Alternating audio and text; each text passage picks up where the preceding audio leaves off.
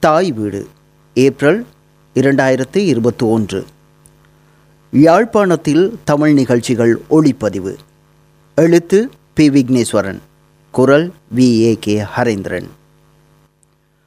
ஜூலை கலவரத்தை தொடர்ந்து ஆகஸ்ட் மாதம் பதினோராம் திகதி காலை காங்கேசன் துறைக்கு சென்று எனது பெற்றோர் சகோதரிகளோடு சந்தோஷமாக தங்கியிருந்தோம். ரூபவாகினி ஒளிபரப்பு கூட்டு தாபனம் ஆகியவற்றில் பணியாற்றிய பெரும்பாலான தமிழர்கள் யாழ்ப்பாணம் வந்துவிட்டனர். ஒலிபரப்பு கூட்டுத்தாபனத்தில் பகுதி நேர அறிவிப்பாளராகவும் பகுதி நேர நிகழ்ச்சி தயாரிப்பு உதவியாளராகவும் பணியாற்றி கொண்டிருந்த பாலசிங்கம் பிரபாகரன் எனது வீட்டிற்கு ஆகஸ்ட் மாத முடிவில் வந்தார்.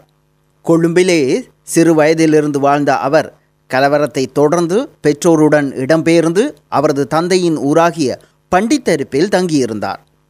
அவரை ரூபவாகினியில் நிகழ்ச்சி தயாரிப்பு உதவியாளராக சேர்த்து கொள்வதற்கு முயற்சிகள் மேற்கொண்டிருந்தோம். அவருக்கு நியமனம் வழங்கப்பட போகின்றது என்று நாம் எதிர்பார்த்து கொண்டிருந்த நேரத்தில் கலவரம் ஏற்பட்டுவிட்டது. எமது வீட்டுக்கு வந்த பிரபாகரன் அது பற்றிய தனது கரிசனையை என்னிடம் வெளிப்படுத்தியிருந்தார். நான் அடுத்த நாள் நடேஸ்வரா கல்லூரிக்கு சென்று அங்கு இயங்கிக் கொண்டிருந்த கப்பலில் அகதிகளாக வருபவர்களுக்கான இடைத்தங்கல் முகாமுக்கென ஏற்பாடு செய்யப்பட்டிருந்த தொலைபேசி இணைப்பூடாக ரூபவாகினிக்கு தொடர்பு கொண்டு தலைவர் எம்ஜே பெரேரா அவர்களுடன் பேசினேன். முதலில் எனது நலன் பற்றி விசாரித்த அவர் திருமதி ஞானம் ரத்தினம் அவர்கள் பற்றியும் விசாரித்தார். ஞானம் ரத்தினம் அவர்கள் இடம்பெயர்ந்து அவரது சொந்த ஊராகிய இணுவிலில் தங்கியிருந்தார். எல்லோருடைய நலனையும் கேட்டறிந்த அவர் இப்பொழுது நாடு அமைதியாகிவிட்டது. நிலைமைகள் வழமைக்கு திரும்பிக் கொண்டிருக்கின்றன. நீங்கள் விரும்பினால் பணிக்கு திரும்பலாம் என்றார். அப்போது அவரிடம் பாலசிங்கம் பிரபாகரனது பணி நியமனம் பற்றி கேட்டேன். ரூபவாகினியில் நிலைமை வழமைக்கு திரும்பியதும் அதை செய்யலாம் என்றார். நான் வேலைக்கு திரும்புவது பற்றி குடும்பத்தாருடன் பேசி முடிவெடுப்பதாக தெரிவித்து கலவர நாட்களில் அவர் செய்த உதவிகளுக்கு நன்றி கூறி தொலைபேசி உரையாடலை முடித்து கொண்டேன். செப்டம்பர் மாத நடுப்பகுதியில் பலர் கொழும்புக்கு போகத் தொடங்கியிருந்தனர். நானும் சென்றேன்.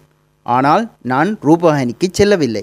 எமது வீடிருந்த இஎஸ் பெர்னாண்டோ மாவத்திக்கு எதிரே உள்ள ராஜசிங்கம் ரோட்டில் எனது பாலிய கால நண்பர் லிங்க வேலாயுதம் ஒரு தமிழரது வீட்டில் அனெக்ஸில் குடும்பத்துடன் வசித்து வந்தார். அவர் ரயில்வே திணைக்களத்தில் பணிபுரிந்தார். எனக்கு திருமணமாவதற்கு முன்னர் நானும் அந்த வீட்டில் ஓர் அறையில் வசித்தேன். அப்போது அவரது குடும்பமும் காங்கேசன் துறைக்கு சென்று விட்டதால் அவருடன் நானும் சேர்ந்து ஒரு லொரியை வாடகைக்கு அமர்த்தி எமது இரண்டு வீடுகளிலும் இருந்த அலுமாரி மேசை போன்ற பெரிய வீட்டு தளப்படங்களை அதில் ஏற்றி ஊருக்கு அனுப்பினோம். நிலைமை எப்படி இருக்கும் என்று தெரியாத நிலையில் இனிமேல் திரும்ப நாம் கொழும்புக்கு வந்தாலும் மிக குறைவான பொருட்கள் உடனேயே தங்கி இருப்பது என்று திட்டமிட்டோம். வீட்டு தளபாடங்களை ஊருக்கு அனுப்பிவிட்டு நானும் ஊருக்கு திரும்பிவிட்டேன். பின்னர் செப்டம்பர் மாத பிற்பகுதியில் மனைவியையும் குழந்தையையும் ஊரில் விட்டுவிட்டு நான் மட்டும் கொழும்புக்கு திரும்பி ரூபவாகினிக்கு செல்லத் தொடங்கினேன். ரூபவாகினியில் பணிபுரிந்த சிங்கள ஊழியர்கள் அனைவரும் மிக அக்கறையுடன் நலன் விசாரித்து அன்பாக நடந்து கொண்டார்கள். சிலர் நடந்தவற்றையிட்டு தாம் மிகுந்த மன வருத்தமும் அவமானமும் அடைவதாக சொன்னார்கள். எனக்கு இரண்டு நாட்களிலேயே அனைத்தும் வழமைக்கு திரும்பியதை போன்ற உணர்வு ஏற்பட்டது. சில்வஸ்டர் பாலசுப்ரமணியம் செய்தி நிகழ்ச்சிகளை தயாரித்து கொண்டிருந்தார். அவர் கலவரத்தால் இடம்பெயரவில்லை. கலவர நாட்களில் ரஷீத் எம். ஹஃபீல் ஆயிஷா ஜுனைதீன் கமலா தம்பிராஜா ஆகியோர் மட்டுமே செய்திகளை வாசித்து கொண்டிருந்தார்கள். விஸ்வநாதன் நான் மற்றும் அனைவரும் மீண்டும் செய்தி வாசிக்க தொடங்கியதும் நிலைமை சீரடைந்து நாடு வளமைக்கு திரும்பிக் கொண்டிருக்கின்றது என்ற மனநிலை அனைவரிடமும் தோன்ற ஆரம்பித்தது. பின்னர் படிப்படியாக எல்லோரும் திரும்பி வர ரூபவாகினியும் ஒலிபரப்பு கூட்டுத்தாபனமும் இயல்பு நிலைக்கு திரும்பின. வீட்டில் மட்டும் எனக்கு இயல்பு நிலை ஏற்படவில்லை. மனைவியும் குழந்தையும் காங்கேசன் துறையிலே தங்கியிருந்தார்கள். நான் மட்டும் கொழும்பில் இருந்தேன். ரூபவாகினியில் அனைத்து தமிழ் உத்தியோகஸ்தர்களும் திரும்ப பணியாற்ற தொடங்கிவிட்டாலும் நிகழ்ச்சிகள் எதனையும் தயாரிக்க முடியவில்லை. வானொலியில் இசைத்தட்டுக்களை வைத்துக்கொண்டே ஒரு நாளில் எத்தனை மனுத்தியால ஒளிபரப்பு என்றாலும் எத்தனை நாட்கள் என்றாலும் செய்து கொண்டிருந்து விட முடியும். தொலைக்காட்சியில் அவ்வாறு செய்ய முடியாது. முழுக்க முழுக்க புதிதாக தயாரிக்க வேண்டும்.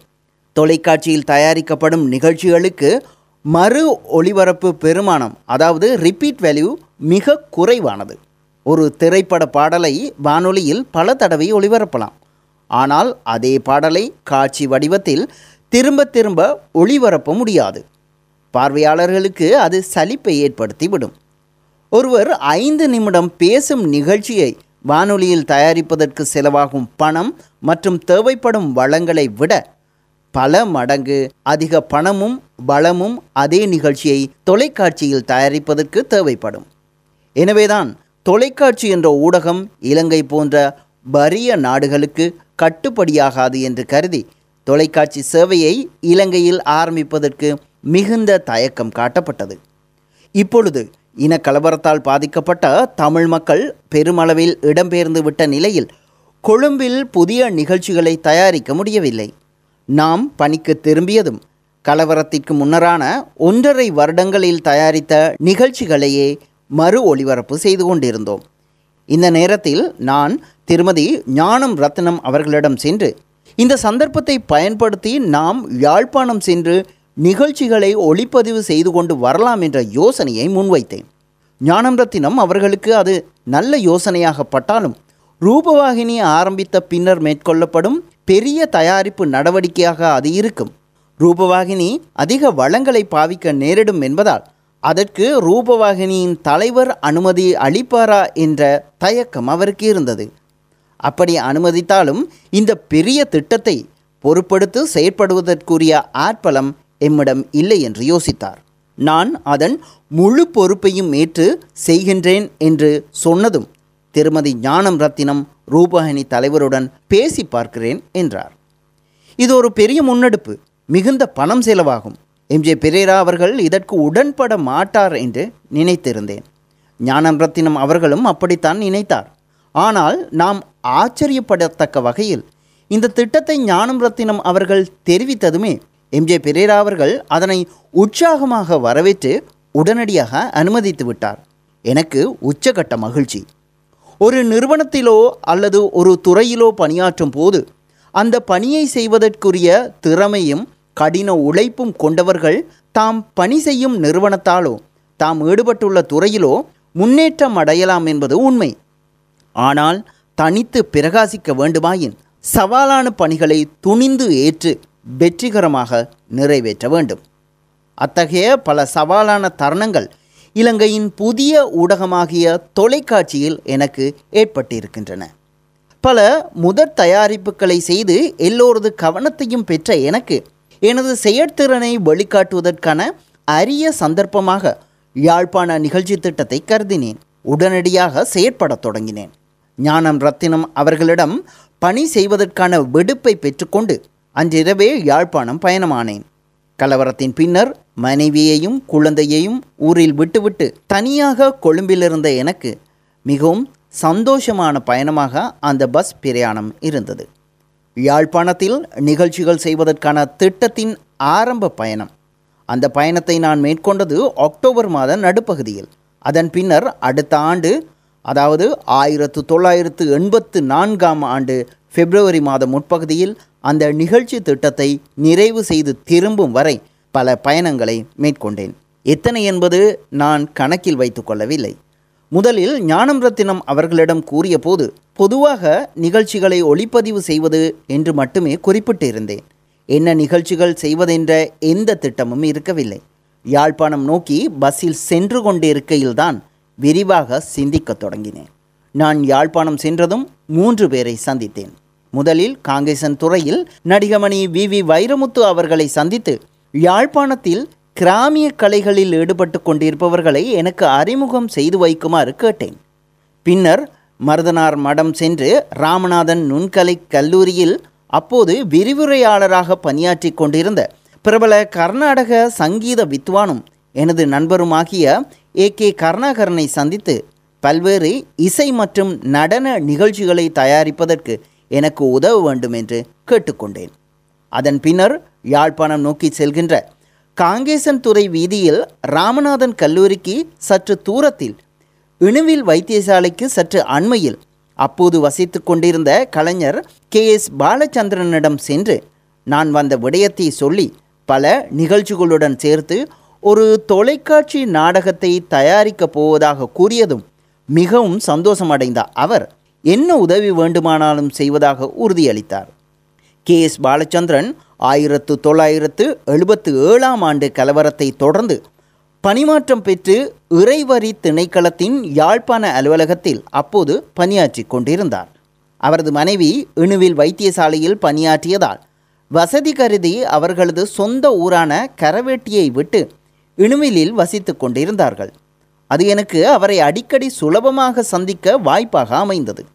நான் வானொலியில் நாடக தயாரிப்பாளராக இருந்த காலத்திலும் நாடக எழுத்தாளர்களை சந்திப்பதற்காக யாழ்ப்பாணம் செல்லும் போதெல்லாம் பாலச்சந்திரன் என்னை தனது ஸ்கூட்டரில் அவர்களது வீடுகளுக்கு அழைத்துச் செல்வார். அப்போது தொலைக்காட்சி நிகழ்ச்சிகளை செய்வதற்காக சென்றிருந்த போதும் அவர்தான் என்னை பல இடங்களுக்கு அழைத்துச் சென்றார். ஏ. கே. கருணாகரன் பல இசைக்கலைஞர்களையும் நடன கலைஞர்களையும் சந்திப்பதற்கு தனது மோட்டார் சைக்கிளில் என்னை அழைத்துச் செல்வார். ஆயிரத்து தொள்ளாயிரத்து எண்பத்து மூன்றாம் ஆண்டு அக்டோபர் மாத இறுதியில் ஆரம்பித்த அப்பணி அடுத்த ஆண்டு பிப்ரவரி மாத தொடக்கத்தில் வெற்றிகரமாக நிறைவு பெற்றது. அந்த மூன்று மாதங்களும் நான் கொழும்புக்கும் யாழ்ப்பாணத்திற்கும் பல தடவைகள் பிரயாணம் செய்தேன். இதேவேளை ஒலிபரப்பு கூட்டுத்தாபனத்தில் பணியாற்றி கொண்டிருந்த எனது மனைவிக்கும் வேலைக்கு திரும்புமாறு அழைப்பு வரவே நவம்பர் மாத நடுப்பகுதியில் நான் நிகழ்ச்சி ஒளிப்பதிவு ஏற்பாடுகளை செய்வதற்காக மேற்கொண்ட பயணங்களில் ஒன்றின் போது எமது மகளை அம்மா சகோதரிகளிடம் விட்டுவிட்டு நாம் இருவரும் கொழும்புக்கு திரும்பினோம். குழந்தை காங்கேசன் துறையில் இருந்ததால் நான் பணி நிமித்தம் யாழ்ப்பாணம் செல்லும் போதெல்லாம் எனது மனைவியும் என்னுடன் வருவார். யாழ்ப்பாணத்தில் ஒரு தொலைக்காட்சி நாடகத்தை தயாரித்து விட வேண்டும் என்பது எனது முக்கிய குறிக்கோளாக இருந்தது. இந்த குறுகிய காலத்திற்குள் உடனடியாக தயாரிப்பதற்கு ஏற்ற நாடக பிரதியொன்றை தெரிவு செய்வதானால் எனது முதல் தொலைக்காட்சி நாடகத்திற்கு தெரிவு செய்ததைப் போல குறைந்த அளவு பாத்திரங்களை கொண்ட நான் வானொலிக்கென தயாரித்த நாடகம் ஒன்றை தெரிவு செய்வதுதான் உகந்தது என்று தீர்மானித்தேன். அப்படி யோசித்தபோது நான் வானொலிக்கென தயாரித்த வானத்து நட்சத்திரங்களும் மண்புழுக்களும் என்ற நாடகம் நினைவுக்கு வந்தது. இந்து மகேஷ் என்ற பெயரில் பல வானொலி நாடகங்களை எழுதி கொண்டிருந்தவரின் இந்த நாடகம் அப்போதைய யாழ்ப்பாண சமூக சூழ்நிலையை சித்தரிப்பதாக இருந்தது. எனவே எனது முதற் பயணத்தின் போதே பாலச்சந்திரனோடு இந்து மகேஷின் வீட்டுக்கு சென்று அவரது வானொலி நாடகத்தை தொலைக்காட்சி நாடகமாக தயாரிக்கப் போவதாக தெரிவித்தேன். ஆனால் அதில் தொலைக்காட்சிக்கு ஏற்ற வகையில் சிறு சிறு மாற்றங்களை செய்வதென்று சொன்னபோது அவர் மகிழ்ச்சியோடு சம்மதித்தார். இனி அதற்கேற்ற நடிகர்களை தேட வேண்டும். ஈழநாடு பத்திரிகையில் ரூபவாகினி நாடகத்தில் நடிப்பதற்கு நடிகர்கள் தேவை என்று விளம்பரம் செய்தேன். விரும்புபவர்கள் விண்ணப்பிப்பதற்காக ரூபவாகினி முகவரியை கொடுத்திருந்தேன். அவ்வாறு எனது முதற் பயணத்திலே ஆரம்ப ஒழுங்குகளை செய்துவிட்டு கொழும்பு திரும்பி இந்து மகேஷின் பிரதிக்கு உதயத்தில் அஸ்தமனம் என்று பெயரை மாற்றி திரைக்கதையை எழுதினேன். எழுதி முடித்தபோது நடிப்பதற்கு விருப்பம் தெரிவித்த சில கடிதங்கள் வந்திருந்தன. அவை பத்துக்கும் குறைவானவையே. நாடகத்தில் நான்கு பெண் பாத்திரங்கள். மூன்று பெண்கள் மட்டுமே விண்ணப்பித்திருந்தார்கள். விண்ணப்பித்தவர்களுக்கு நான் காங்கேசன்துறை நடேஸ்வர கல்லூரிக்கு அருகில் இருக்கும் எனது மாமாவின் வீட்டு முகவரியை தெரிவித்து அங்கு நடிகர் தேர்வுக்கு வருமாறு திகதி நேரம் முதலியவற்றை குறிப்பிட்டு கடிதம் ஒன்று அனுப்பிவிட்டு யாழ்ப்பாணம் சென்றேன். அங்கு தேர்வுக்கு வந்தவர்களில் நாடகத்தில் வரும் பிரதான பாத்திரங்களில் நடிப்பதற்கு ராஜேஸ்வரன் ரேமண்ட் என்ற இருவரை தெரிவு செய்தேன். இருவருமே நடிப்பு துறைக்கு புதியவர்கள். ஒரு சில மேடை நாடகங்களில் நடித்த அனுபவம் இருந்ததாக சொன்னார்கள். குமுதினி என்ற ஒரு சிறு பெண் வந்திருந்தார். உருவத்தில் சிறியவர். ஆனால் கிராமிய தோற்றத்திற்கு பொருத்தமானவராக இருந்தார். முன் ஒருபோதும் நடித்ததில்லை. அவரை உடனடியாக தெரிவு செய்யாமல் குறித்து வைத்துவிட்டு ராமநாதன் நுண்கலை கல்லூரியில் ஏ. கே. கருணாகரன் சில மாணவிகள் நடிப்பதற்கு விரும்புவதாக கூறியதால் அங்கு சென்று அவர்களுடன் பேசினேன். ஒருவரும் அந்த நாடகத்தில் நடிப்பதற்கு பொருத்தமானவர்களாக இருக்கவில்லை. இப்போது நான் பிரதியை தயார் செய்து விட்டதால் படப்பிடிப்பை நடத்துவதற்கான இடங்கள் அதாவது லொக்கேஷன் எப்படி இருக்க வேண்டும் என்ற திட்டம் என்னிடம் இருந்தது. அதற்கான இடங்களை தேடத் தொடங்கினோம். யாழ்ப்பாணத்தை அழகாக காட்டும் இடங்களாக அவை இருக்க வேண்டும் என்று கருதி நானும் பாலச்சந்திரனும் அவரது ஸ்கூட்டரில் பல இடங்களுக்கு சென்று பார்த்தோம். புங்குடுதீவு வரை சென்று படம் பிடிப்பதற்கான இடங்களை பார்வையிட்டோம். புங்குடுதீவில் தம்பி ஐயா தேவதாஸ் பல இடங்களுக்கு எங்களை அழைத்துச் சென்று காட்டினார். எல்லா இடங்களையும் பார்த்துவிட்டு இறுதியில் எனது தகப்பனாரின் ஊராகிய நவாலியில் படம் பிடிப்பது என்று முடிவெடுத்தேன். கோயில் குளம் வயல் என்று அழகான ஊர். அப்போது மாரி காலம். வயலெல்லாம் பச்சை பசேலென காட்சியளித்தன. ஆனால் படப்பிடிப்பை நடத்துவதற்கென தெரிவு செய்திருந்த வீட்டில் மின்சாரம் இருக்கவில்லை. நாடகத்தில் இரவு காட்சியும் வருவதால் மிகுந்தளவு மின்சார விளக்குகளை பாவிக்க வேண்டியிருக்கும். அதற்கேற்ற வகையில் மின்சார விநியோகம் இருக்க வேண்டும். பிரதான வீதியிலிருந்து கிட்டத்தட்ட ஒரு மைல் தூரத்தில் இருந்த அந்த வீட்டுக்கு பிரத்யேகமாக தற்காலிக மின் இணைப்பு பெற வேண்டும். அதற்கு நகரசபையோடு பேச வேண்டும். இந்த மின் இணைப்பை பெற்றுத்தரும் பொறுப்பை பாலச்சந்திரன் ஏற்றுக்கொண்டார். ரூபவாகினி யாழ்ப்பாணம் சென்று முதல் முதல் படப்பிடிப்பு நடத்துவதால் சகலரும் ஒத்துழைப்பு வழங்குவார்கள் என்ற எதிர்பார்ப்பு எமக்கு இருந்தது. உண்மையில் எமக்கு அபரிவிதமான ஒத்துழைப்பு சகல வழிகளிலும் கிடைத்தது. நான் அந்த மூன்று மாதங்களுக்குள் அடுத்தடுத்து மேற்கொண்ட பயணங்களில் பல நிகழ்ச்சிகளை ஒழுங்கு செய்து விட்டேன். ஏ கே கருணாகரன் நுண்கலை கல்லூரி மாணவிகள் சிலரின் இசை நிகழ்ச்சிகளை ஒழுங்கு செய்து தந்தார். அவற்றின் விவரங்கள் இப்போது நினைவில் இல்லாவிட்டாலும் மாலினி ஸ்ரீனிவாசன் அவர்களுடன் மற்றும் சில கலைஞர்கள் இணைந்து வழங்கிய வீணை இசை நிகழ்ச்சி நினைவிருக்கிறது. அதேபோல அளவெட்டி சென்று என். கே. பத்மநாதன் அவர்களுடன் பேசியபோது அவர் இரண்டு அரை மணித்தியால நிகழ்ச்சிகளை தருவதாக சம்மதித்தார். கலையரங்கம் அரை மணித்தியாலத்திற்கு ஒளிபரப்பாகும் நிகழ்ச்சி. எனவே நாம் அரை மணித்தியால நிகழ்ச்சிகளையே ஒளிப்பதிவு செய்தோம். அப்போது ராமநாதன் நுண்கலை கல்லூரியில் நடன ஆசிரியராக பணியாற்றி கொண்டிருந்த சாந்தினி சிவனேசன் அவர்கள் தனது மாணவர்களை கொண்டு ராகவ தூதன் எனும் நாட்டிய நாடகத்தை தயாரித்து வழங்குவதற்கு சம்மதித்தார். சாந்தினி அவர்கள் அப்போது யாழ்ப்பாணத்தில் மிக பிரபலமான நடன ஆசிரியராக விளங்கிய கொக்குவில் சுப்பையா மாஸ்டர் அவர்களது புதல்வி. அதேபோல் அப்போது நடனத்துறையில் ஆசிரியராக பணிபுரிய ஆரம்பித்திருந்த கௌசல்யா பஞ்சரத்னம் அவர்கள் திருஞான சம்பந்தர் எனும் நாட்டிய நாடகத்தை தயாரிப்பதற்கு முன்வந்தார். அதன் பிரதியை எழுதிய வீரமணி ஐயர் அவர்கள் அந்த நாட்டிய நாடகத்திற்கு இசை அமைத்ததோடு அவரே அதன் பாடல்களையும் பாடினார். நாட்டுப்புற கலைகளை ஒளிப்பதிவு செய்வதற்கு நான் எடுத்த முயற்சிகள் அவ்வளவாக வெற்றியளிக்கவில்லை. வி. வி. வைரமுத்து அவர்கள் என்னை பல இடங்களுக்கு கூட்டிச் சென்றார். நான் சென்று சந்தித்த நாட்டுக்கூத்து கலைஞர்கள் உடனடியாக மேடை ஏறுவதற்கு தயாராக இருக்கவில்லை. கரகாட்டக்காரர்கள் இருக்கிறார்கள் என்று எங்கெங்கோ என்னை அழைத்துச் சென்றார் வி. வி. வைரமுத்து அவர்கள்.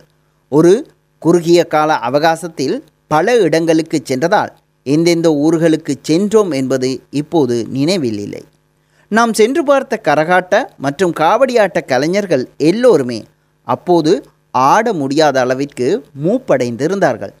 அல்லது அந்த கலையை தாம் கைவிட்டு விட்டதாக சொன்னார்கள். ஒரு ஊரில் கொல்லன் கலட்டி என்று நினைக்கிறேன். ஒரு முதியவரும் அவரது மகனும் கரகம் காவடி முதலியவற்றை ஆடி காட்டினார்கள்.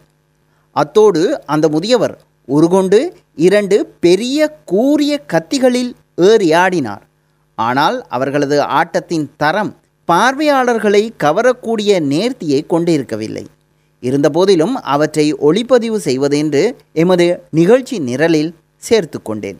யாழ்ப்பாணத்தின் மேடை நாடகம் ஒன்றையும் ஒளிப்பதிவு செய்வதற்கு முடிவெடுத்து அப்போது யாழ்ப்பாணத்தில் மேடை நாடகத்துறையில் உற்சாகமாக ஈடுபட்டு கொண்டிருந்த வி. ஏ. குகராஜா அவர்களை அணுகினேன். குகராஜா வாசகர் காலத்திலும் எனது காலத்திலும் பல வானொலி நாடகங்களை எழுதியிருக்கிறார். வாசகர் காலத்தில் நடத்தப்பட்ட வானொலி நாடக பிரதி எழுத்து போட்டியில் பரிசு பெற்றவர். அவர் அப்போது தயாரித்து மேடை ஏற்றிக் கொண்டிருந்த புதிய சுவர்கள் என்ற நாடகத்தை ஒளிப்பதிவு செய்யலாம் என்றார். அவ்வளவு நிகழ்ச்சிகளையும் ஒழுங்கு செய்த பின்னர் அவற்றை ஒளிப்பதிவு செய்வதற்கு ஏற்ற இடமாக யாழ்ப்பாணம் வீரசிங்கம் மண்டபத்தை தெரிவு செய்து அதை மூன்று நாட்களுக்கு முன்பதிவு செய்தேன். ஆயிரத்து தொள்ளாயிரத்து எண்பத்து நான்காம் ஆண்டு ஜனவரி மாத கடைசி வாரத்தில் ஒளிப்பதிவுகளை மேற்கொள்வது என்று முடிவு செய்யப்பட்டது. யாழ்ப்பாணத்தில் செய்ய வேண்டிய சுமார் இருபது நிகழ்ச்சிகளை ஒழுங்கு செய்து ஒளிப்பதிவு செய்யும் இடங்கள் நாட்கள் நேரம் முதலியவற்றை தீர்மானித்து உறுதி செய்துவிட்டு காங்கேசன் துறையில் இருந்து நாட்டுக்கூத்துக்கள் சிலவற்றை பார்ப்பதற்காக பஸ்ஸில் மட்டக்களப்புக்கு சென்றேன். நாட்டுக்கூத்து கலை பற்றி கருத்தரங்குகளில் பேச கேட்டும் கட்டுரைகளில் படித்தும் இருந்தேனே தவிர நான் அதுவரை நேரில் நாட்டுக்கூத்து கலைகளை அவ்வளவாக பார்த்ததில்லை. ஊரில் நடிகமணி வி. வி. வைரமுத்து அவர்களின் இசை நாடகங்களை பார்த்திருக்கிறேன். சங்கரதா சுவாமிகளின் நாடகங்களை பெரும்பாலும் மேடையேற்றுவார். அந்த நாடகங்களில் இசையே பிரதானமாக இருக்கும். அந்த நாடக பாடல்களின் இசை தரம் மிகச் சிறப்பாக இருக்கும். ஒருமுறை எமது ஊரிலே காத்தவராயன் கூத்து பார்த்திருக்கிறேன். காத்தான் கூத்து என்றும் சொல்வார்கள். அதிலும் இசை நன்றாக இருக்கும். நாட்டுக்கூத்தை நேரில் அவ்வளவாக பார்க்காததாலும் நாட்டுக்கூத்துதான் எமது கலை என்று புத்திஜீவிகள் எழுதியும் பேசியும் வருபவற்றை படித்தும் கேட்டும் அந்த கலையின் மீது எனக்கு பெரும் எதிர்பார்ப்பு இருந்தது. குறிப்பாக நவராத்திரி திரைப்படத்தில் சிவாஜி கணேசன் சாவித்திரி ஆகியோர் ஆடிய சத்யவான் சாவித்திரி நாடகத்தை பார்த்து நாட்டுக்கூத்தென்றால் அவ்வாறான தரத்தில் இருக்குமென்ற கற்பனையில் இருந்தேன்.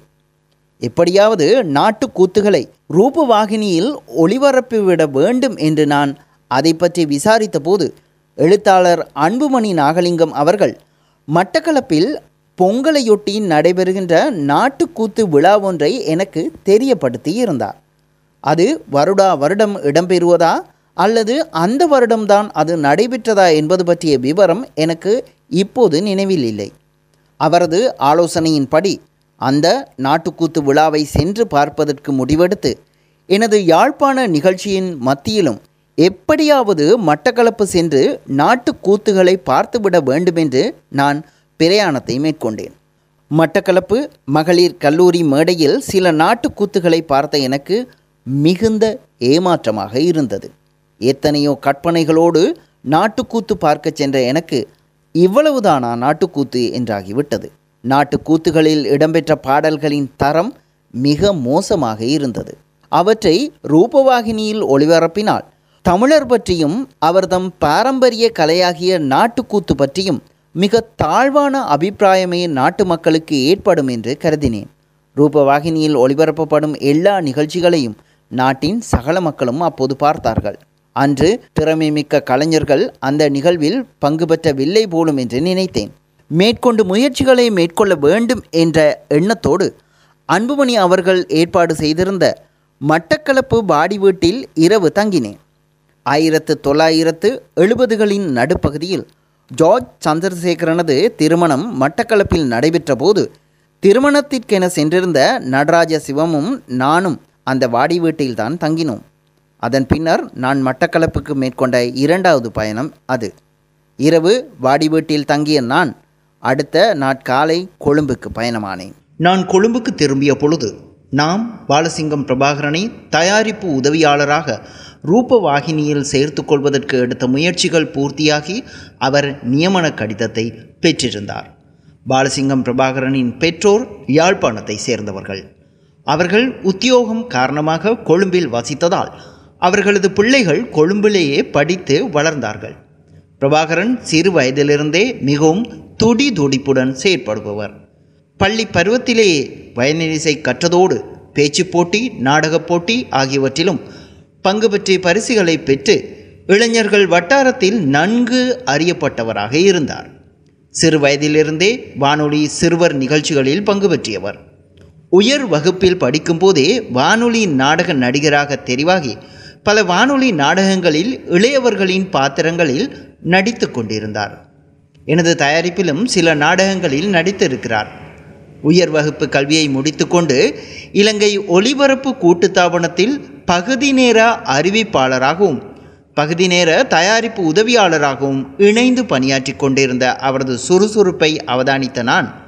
திருமதி ஞானம் ரத்தினம் அவர்களிடம் பிரபாகரனை உதவி தயாரிப்பாளராக ரூபவாகினியில் சேர்த்து கொண்டால் எமக்கு உதவியாக இருக்கும் என்று கூறினேன்.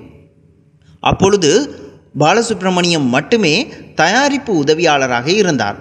அவரும் சைவநீதி போன்ற நிகழ்ச்சிகளை செய்ய தொடங்கி இருந்ததால் நிகழ்ச்சி தயாரிப்பு உதவியாளராக பணியாற்றுவதற்கு எவரும் இருக்கவில்லை.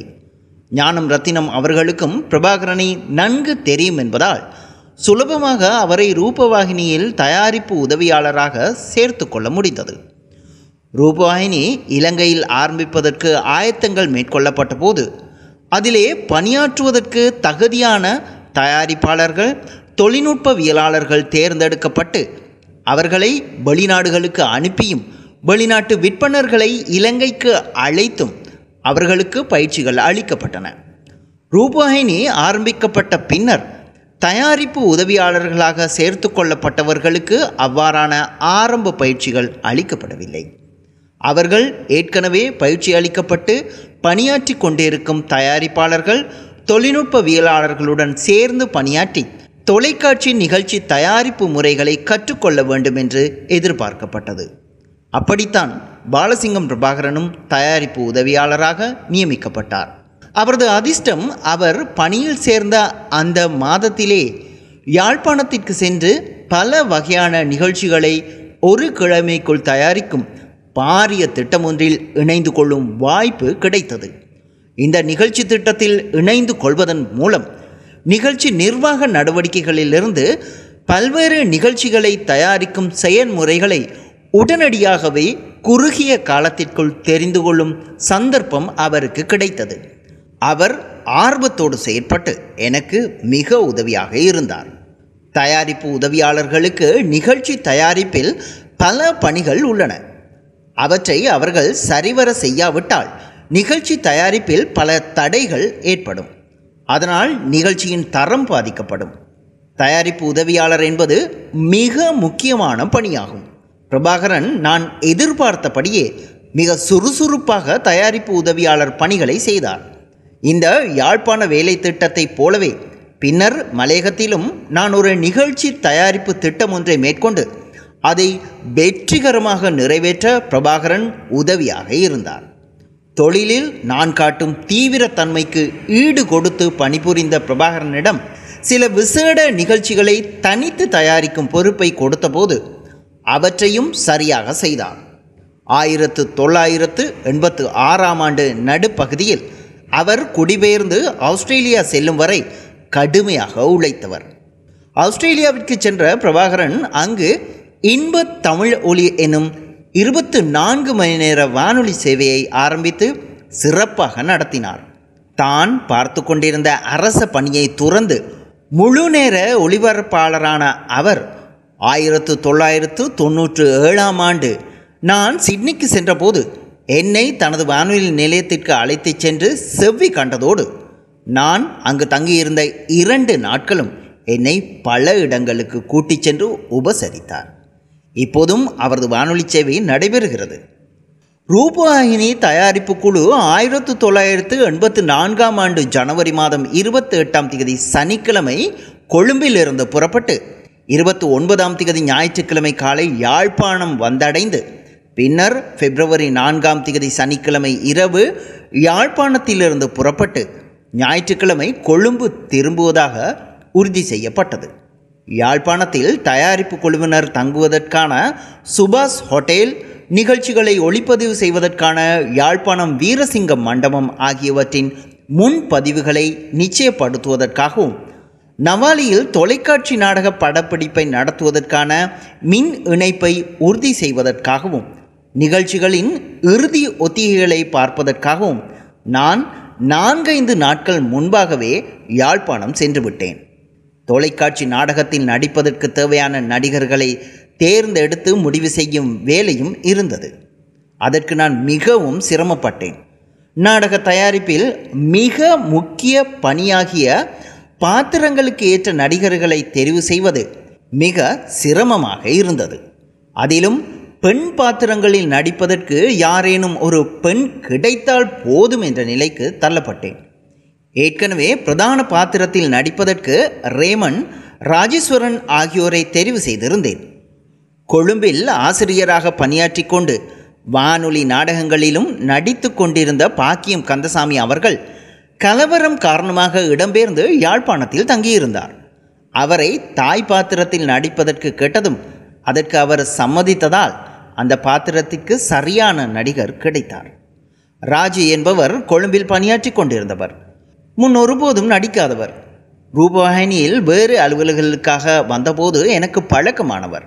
அவரும் இடம்பெயர்ந்து யாழ்ப்பாணத்தில் தங்கியிருந்தார். ஒருவரும் கிடைக்காமையினால் அவரை அணுகி நடிக்குமாறு கேட்டபோது அவர் தனக்கு நடிக்க தெரியாது என்று சொன்னபோதும் நான் அவரை அந்த நாடகத்தில் நடிப்பதற்கு இணைத்து கொண்டேன். நிலானி இவரும் கொழும்பிலிருந்து இடம்பெயர்ந்திருந்தவர். நடிப்பதில் அனுபவமற்றவர். இருந்தும் எனது முதல் நாடக தயாரிப்பொன்றில் அவர் தோன்றியிருந்தார். வேறு பெண் நடிகர்கள் இன்மையால் அவரையும் சேர்த்து கொண்டேன். பிரதான பெண் பாத்திரத்தில் நடிப்பதற்கு ஏற்றவரை என்னால் கண்டுபிடிக்கவே முடியவில்லை. முதலில் விண்ணப்பித்து நடிகர் தேர்வுக்கு வந்திருந்த குமுதுனியை அந்த பாத்திரத்திற்கு தெரிவு செய்தேன். கதாநாயகனின் நண்பனாக நடிப்பதற்கு கே. கமல்ராஜ் எனும் ஒரு இளைஞரை தெரிவு செய்தேன். இப்படி எல்லோருமே புதியவர்கள். கே. எஸ். பாலச்சந்திரன் கதாநாயகனின் அண்ணனாக நடித்தார். அவர் அனுபவம் வாய்ந்த நடிகர் என்றாலும் அவரது அனுபவமும் அவரது தோற்றமும் அந்த நாடகத்தில் நடிப்பதற்கு தேர்ந்தெடுத்த ஏனைய நடிகர்களை விட கூடுதலாக இருந்ததால் அவரும் அந்த பாத்திரத்திற்கு பொருத்தமற்றவராகவே தென்பட்டார். இருந்தாலும் வேறு வழி இருக்கவில்லை. ஒரு சிறிய பாத்திரத்தில் ஒரே ஒரு வசனம் மட்டுமே பேசுவதற்கு எமக்கு ஒத்துழைப்பு வழங்கிய எஸ் எஸ் கணேசபிள்ளை மாத்திரமே அவருக்கான பாத்திரத்திற்கு மிகவும் பொருத்தமானவராக இருந்தார். திட்டமிட்டவாறு ரூபவாகினி படப்பிடிப்பு குழுவினர் ஒரு பஸ் மற்றும் ரூபவாகினி வேன்களில் படப்பிடிப்பு உபகரணங்களோடு ஜனவரி மாதம் இருபத்தி ஒன்பதாம் தேதி காலை யாழ்ப்பாணம் சுபாஷ் ஹோட்டலை வந்தடைந்தார்கள். அந்த குழுவில் இடம்பெற்றிருந்த அனைவரது பெயர்களும் இப்பொழுது எனக்கு ஞாபகம் இல்லாவிட்டாலும் சிலரது பெயர்களை நினைவுபடுத்த முடிந்தது. எனது இரண்டாவது நாடகமான நிஜங்களின் தரிசனத்திற்கு தொழில்நுட்ப இயக்குனராக இருந்து மிகுந்த ஒத்துழைப்பு வழங்கிய என் துரைரத்னம் இந்த குழுவிலும் தொழில்நுட்ப நெறியாளராக வந்திருந்தார்.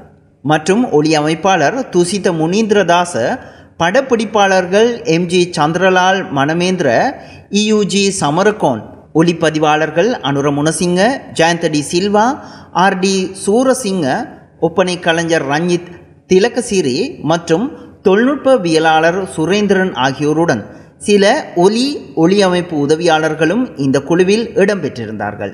திருமதி ஞானம் ரத்தினம் அவர்களும் புதிதாக தயாரிப்பு உதவியாளராக சேர்ந்திருந்த பிரபாகரனும் அவர்களுடனே வந்தனர்.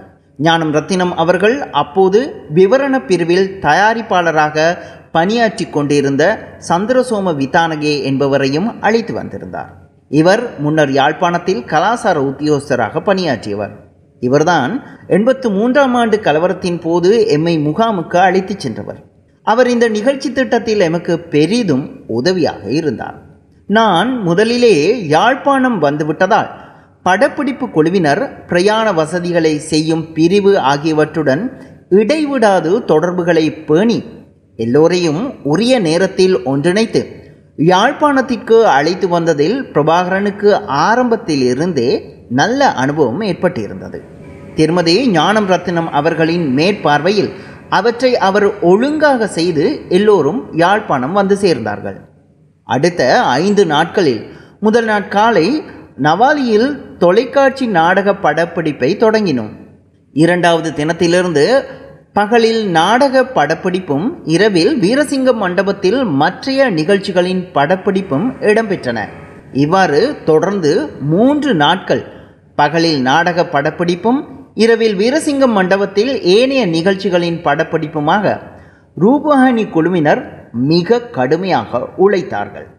நான்காம் நாள் நாடகத்தின் காட்சிகளை சில வெளிப்புறங்களில் படம் பிடித்துவிட்டு இரவில் நடைபெறும் காட்சி ஒன்றை அன்றிரவே நவாலியில் படம் பிடித்தோம்.